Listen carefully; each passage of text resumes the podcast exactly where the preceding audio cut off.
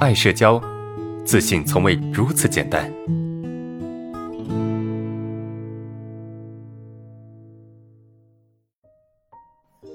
来，我们继续啊，我们继续。总是一出门就开始紧张，尤其与人说话更严重，脑子都是我的脸有问题，是生气后的样子，害怕被人看到后嘲笑和取笑我，进而就掉进坑里了，整个人就处于这个症状中无法自拔。同学们有没有类似的问题哈？我把那个同学的问题稍微用更简单的方式去表述出来。这个同学的问题是什么呢？就是他可能有一些表情恐惧，或者是表情不自然，然后呢他担心被别人看到之后会被别人嘲笑，而一旦想到这个事情，那么他就无法自拔，他就会掉到这个思绪里面和思维里面出不来。这个是这位同学的问题。 OK， 有没有同学有类似的问题啊？那我想问一下同学们，你们觉得表情不自然真的会被嘲笑吗？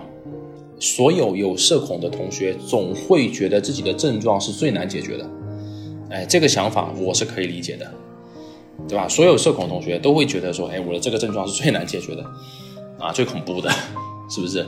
其实不是这样的，那是你内心的一种执念。来，我们思考一下啊，有表情不自然会不会被别人嘲笑？我跟你讲，有可能会，有可能不会，是不是？但是呢，你要知道，如果我因为我的表情不自然被别人嘲笑，那么他这个时候的问题不是你，而是他，你懂吗？这个时候的问题不在于你，而在于对方。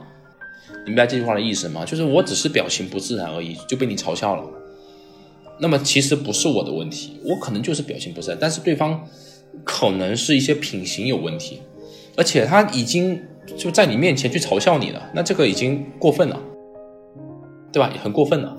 而且其实你认真的去问一下你身边的人，比如说你在出现症状的时候，你可以去试图去问他，或者你觉得你表情很不自然的时候，你可以拍个照片，你去问一下那个人，那个你的朋友、你的家人，你说这样看起来会很不自然吗？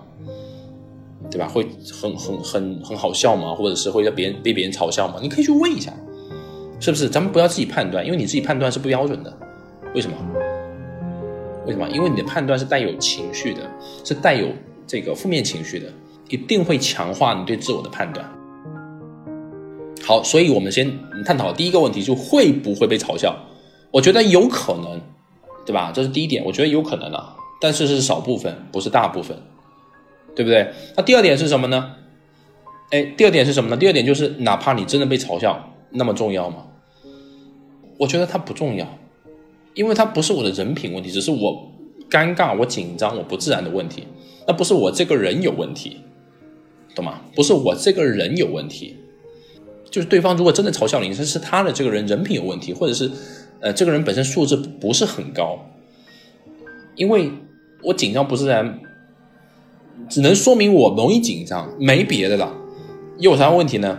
是吧？我这个人的能力，我这个人的这个各方面的东西都还在，对吧？并不会因为我的一下子紧张不自然，我就完全失去了，完全就不行了，不至于。紧张不自然没有办法去抹杀我的全部价值，它会影响一部分，但没有办法直接抹掉，不至于，是吧？这是第二点，能够做好你自己，对吧？能够去把你该完成的、该表达的、该做的事情给做了，这个才是最重要的，对吧？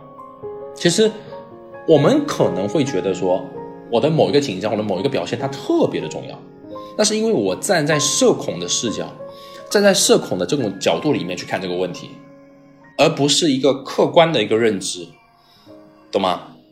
如果你真的有一天你真的去求证，真的去问你身边的很多人的时候，你一定会得到一个答案，10个中可能有8个都觉得你很正常，没什么问题，甚至是没有注意到，可能只有1到2个会觉得你有点不自然。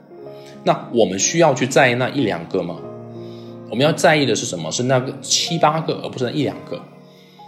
同学们，你们说是不是？好，这是第三点就是我们应该把更多的注意力去创造价值，而不是去投注在什么这些很比较虚无缥缈的一些情绪里面。那第四点是什么呢？第四点你要知道，就是当你掉到那个思维情绪的坑里面的时候，这个时候其实你是被症状影响了，你是掉到症状的陷阱里面了啊，而不是说你真的会有那么糟糕的可怕的结果。就我想，哎呀，别人会嘲笑我，别人会否定我啊，别人会不喜欢我，是不是？这个是什么？这个是我的情绪思维在影响我。所以第四点就是你不能到这个情绪里面去，你不能掉到这个情绪里面去啊！就当你产生这个情绪的时候，你千万不要往里面去想了啊，不要往里面去纠结了啊，不要往里面去思考了，因为没完没了啊！一旦你陷入症状里面，那去思考就是没完没了的，就你怎么想都想不通，怎么想都想不明白，是吧？这是第四点，好吧？希望以上四点能够给你带来一些帮助。